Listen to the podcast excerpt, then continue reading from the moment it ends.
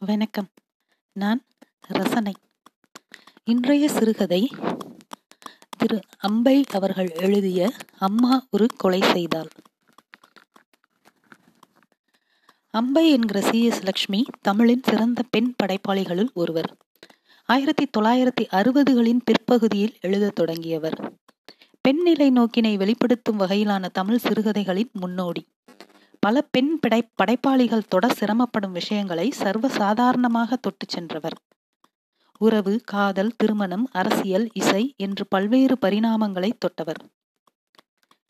பெண்களின் உறவு சிக்கல்கள் பிரச்சனைகள் குழப்பங்கள் கோபதாபங்கள் சமரசங்கள் யாவும் கிண்டலான துணியில் கலாபூர்வமாக இவரது கதைகளில் வெளிப்படுகின்றன. அம்மா ஒரு கொலை செய்தால் சிறுகதை எழுதியவர் அம்பை. அம்மா என்றதும் பளிச்சென்று சில நிகழ்ச்சிகள் மட்டும் நெஞ்சை குத்துகின்றன. அக்கா கல்யாணி அடிக்கடி மயக்கம் போட்டு விழுந்து கொண்டிருந்தாள். புரிந்து கொள்ளும் வயதில்லை எனக்கு. நான்கு வயது. விடிகாலையில் கண் விழிக்கிறேன். ஏதோ தமுக்கு மாறி சத்தம் கேட்கிறது. கதவரையை சென்று பார்க்கிறேன். கல்யாணியை பலகையில் உட்கார்த்தி இருக்கிறார்கள் எதிரே எவனோ கொத்து இலையோடு நிற்கிறான்.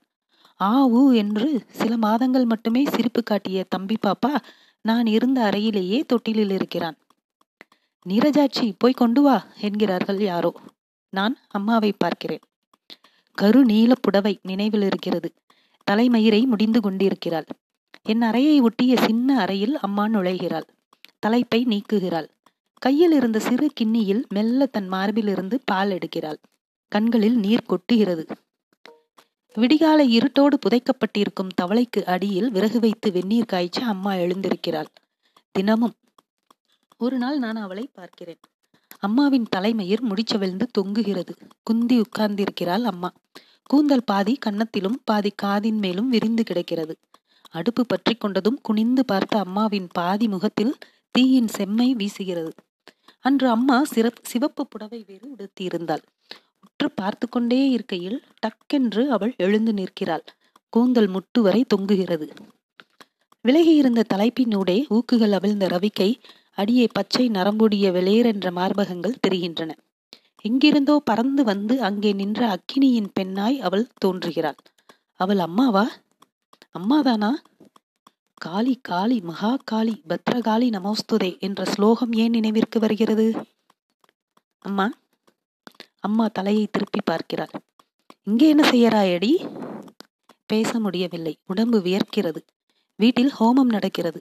அம்மாவின் உதட்டின் சிவப்பாலோ குங்குமத்தின் தீட்சண்யத்தாலோ கொழுந்து விட்டறியும் ஜுவாலையின் பிம்பம் அவளாக படுகிறது அக்னியே சுவாகா என்று சுவாகாவை நீட்டி முழக்கி நெருப்பில் நெய்யை ஊற்றுகிறார்கள்.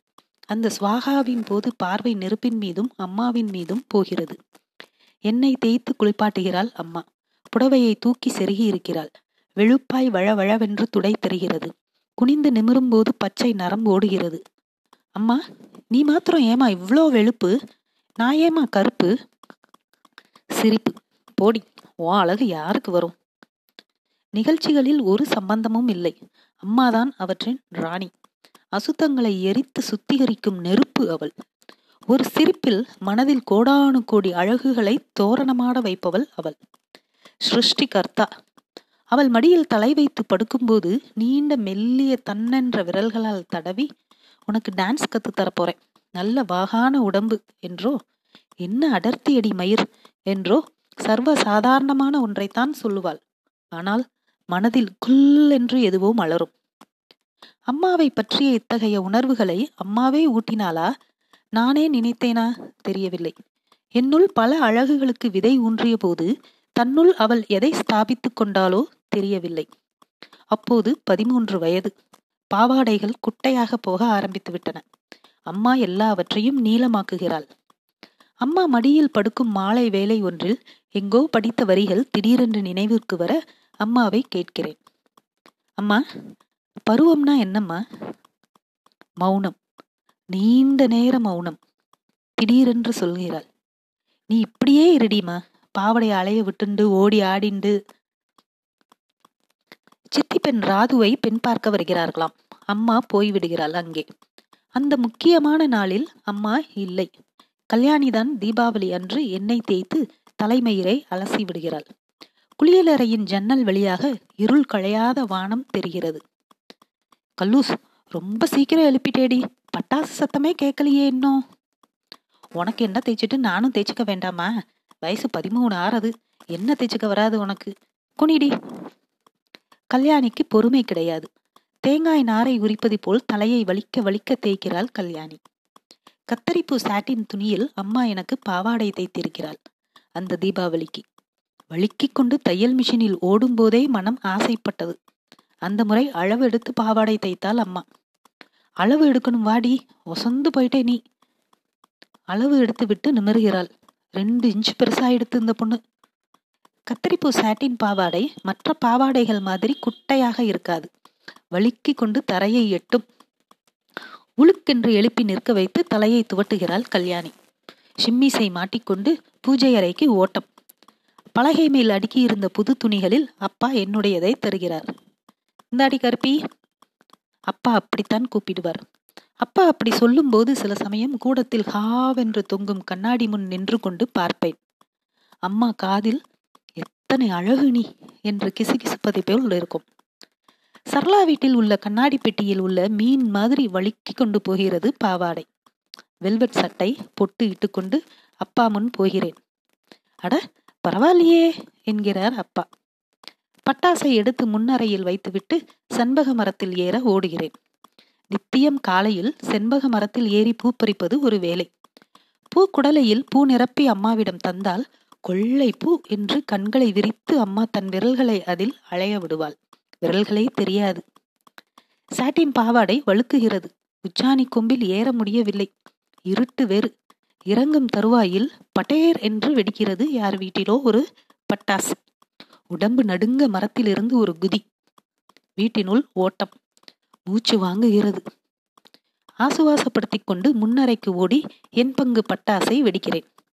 அப்புறம்தான் பூக்குடலை நினைவுக்கு வருகிறது. விடிந்திருக்கிறது.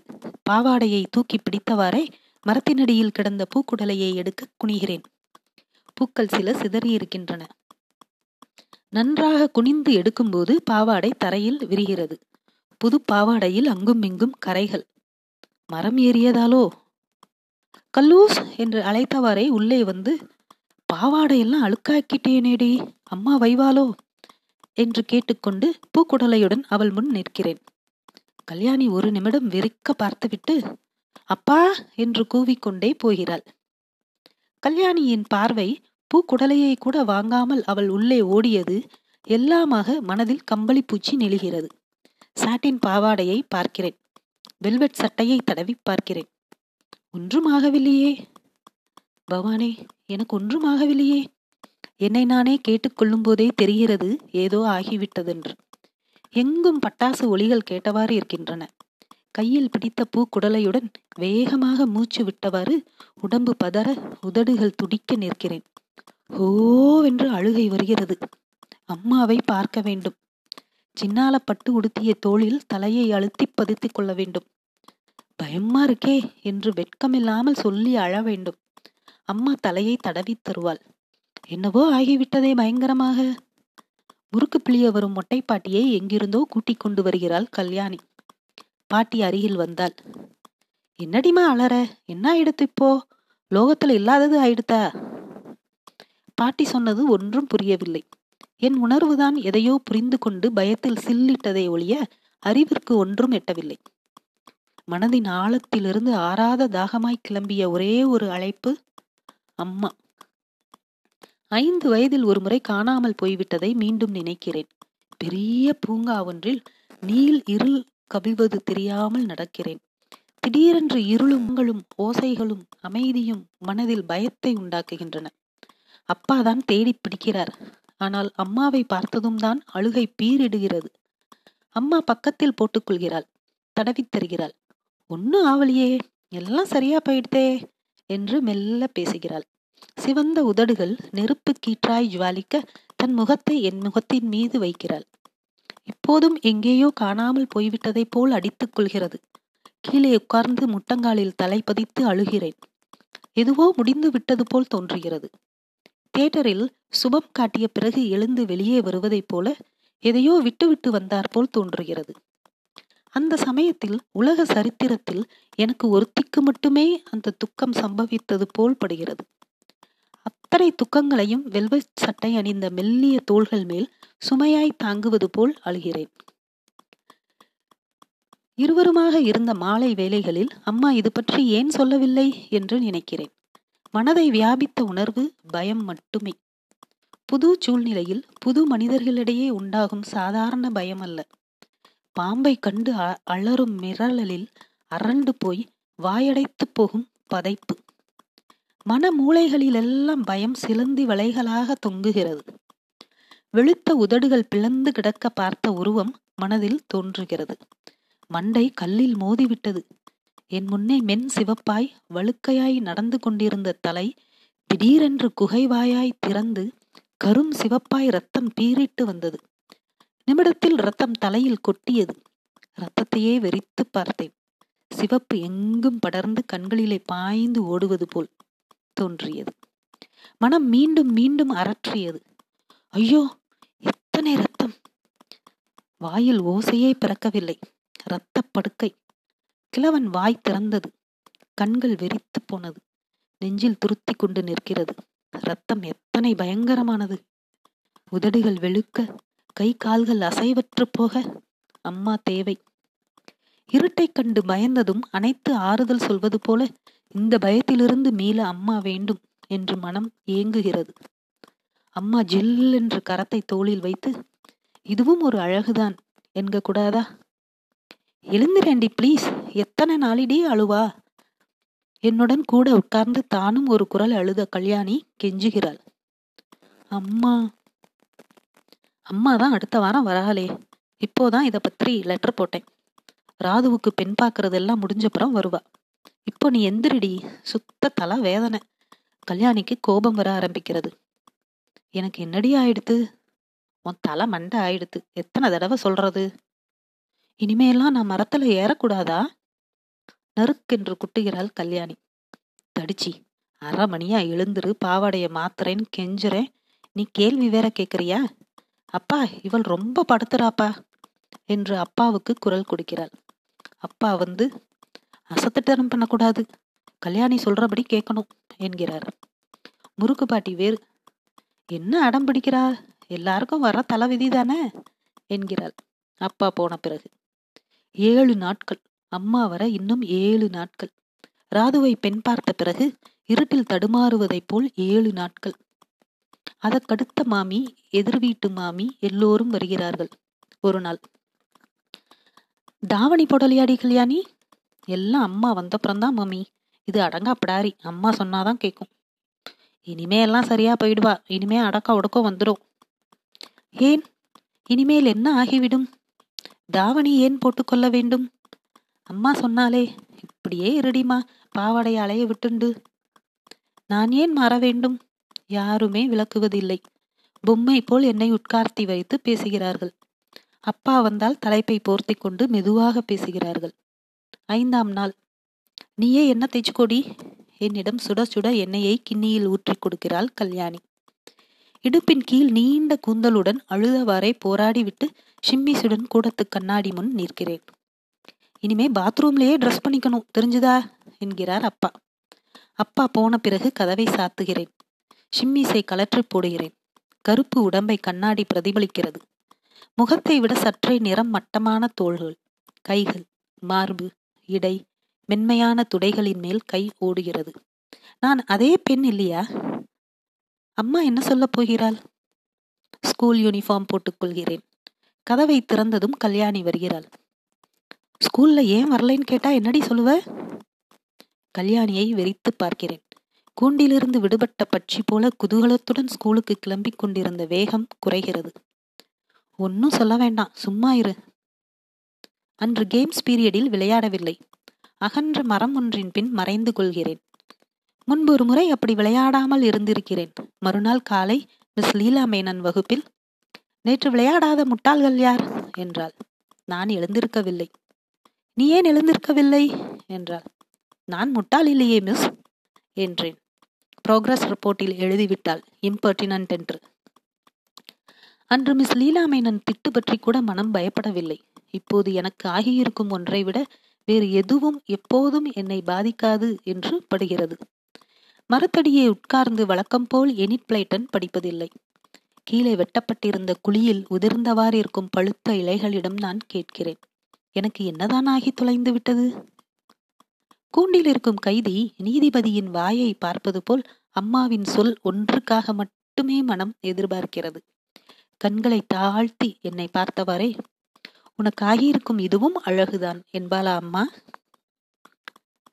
பயமுறுத்திய முறுக்குப்பாட்டி கல்யாணி எல்லோரையும் புன்னகையின் ஒரு தீப்பொறியில் அவள் ஒதுக்கி தள்ளி விடுவாள் அம்மா வித்தியாசமானவள். அவள் நிற்கும் இடத்தில் வேண்டாதவை அழிந்து வெறும் அழகு மட்டுமே ஆட்சி செலுத்தும். அவளுக்கு எல்லாமே அழகுதான். அம்மா ரொம்ப தேவையாக இருக்கிறாள். ஏதோ ஒன்று விளக்கப்பட வேண்டும். கத்தரிப்பு சாட்டின் பாவாடையை நினைத்தாலே உடம்பு வியர்த்து போய் நடுங்குகிறதே. நாக்கு தடித்து போய் மரக்கட்டையாய் வாயில் லொட்டென்று படுத்து விடுகிறதே. திடீரென்று இருட்டு கவிந்து கொள்கிற மாதிரியும் திரும்பி பார்ப்பதற்குள் நங்கென்ற சத்தமும் இரத்தப் பெருக்கும் நீண்டு கட்டையாய் போன உடலும் அந்த இருட்டில் தோன்றுவது போல் இருக்கிறதே. அந்த மென்மையான வார்த்தைகளால் யாராவது விளக்க வேண்டும். நான் யாருமே இல்லாமல் இருப்பது போல் உணர்கிறேன். தோட்டக்காரன் எழுப்பிய பின் மெல்ல வீட்டுக்கு போகிறேன். ஏண்டி இவ்வளோ லேட்டு? எங்க போன? எங்கேயும் போகல. மரத்தடியில உட்காந்துருந்தேன் தனியாவா ம். ஏண்டி நீ என்ன இன்னும் சின்ன பொண்ணா? ஏதாவது ஆகி வைத்தால்? ஸ்கூல் பையை விட்டெறிகிறேன். முகமெல்லாம் சூடேறுகிறது. செவிகளை கைகால் மூடிக்கொண்டு வீறிட்டு கத்துகிறேன். நான் அப்படித்தான் உட்காருவேன். எனக்கு ஒன்னும் ஆகல. ஒவ்வொரு வார்த்தையையும் நீட்டி அழுத்தி வெறு கத்தலாய் கத்துகிறேன். அப்பாவும் கல்யாணியும் அதிர்ந்து போய் நிற்கின்றனர். நான் கோபித்துக் கொண்டு மொட்டை மாடிக்கு போய் உட்காருகிறேன்.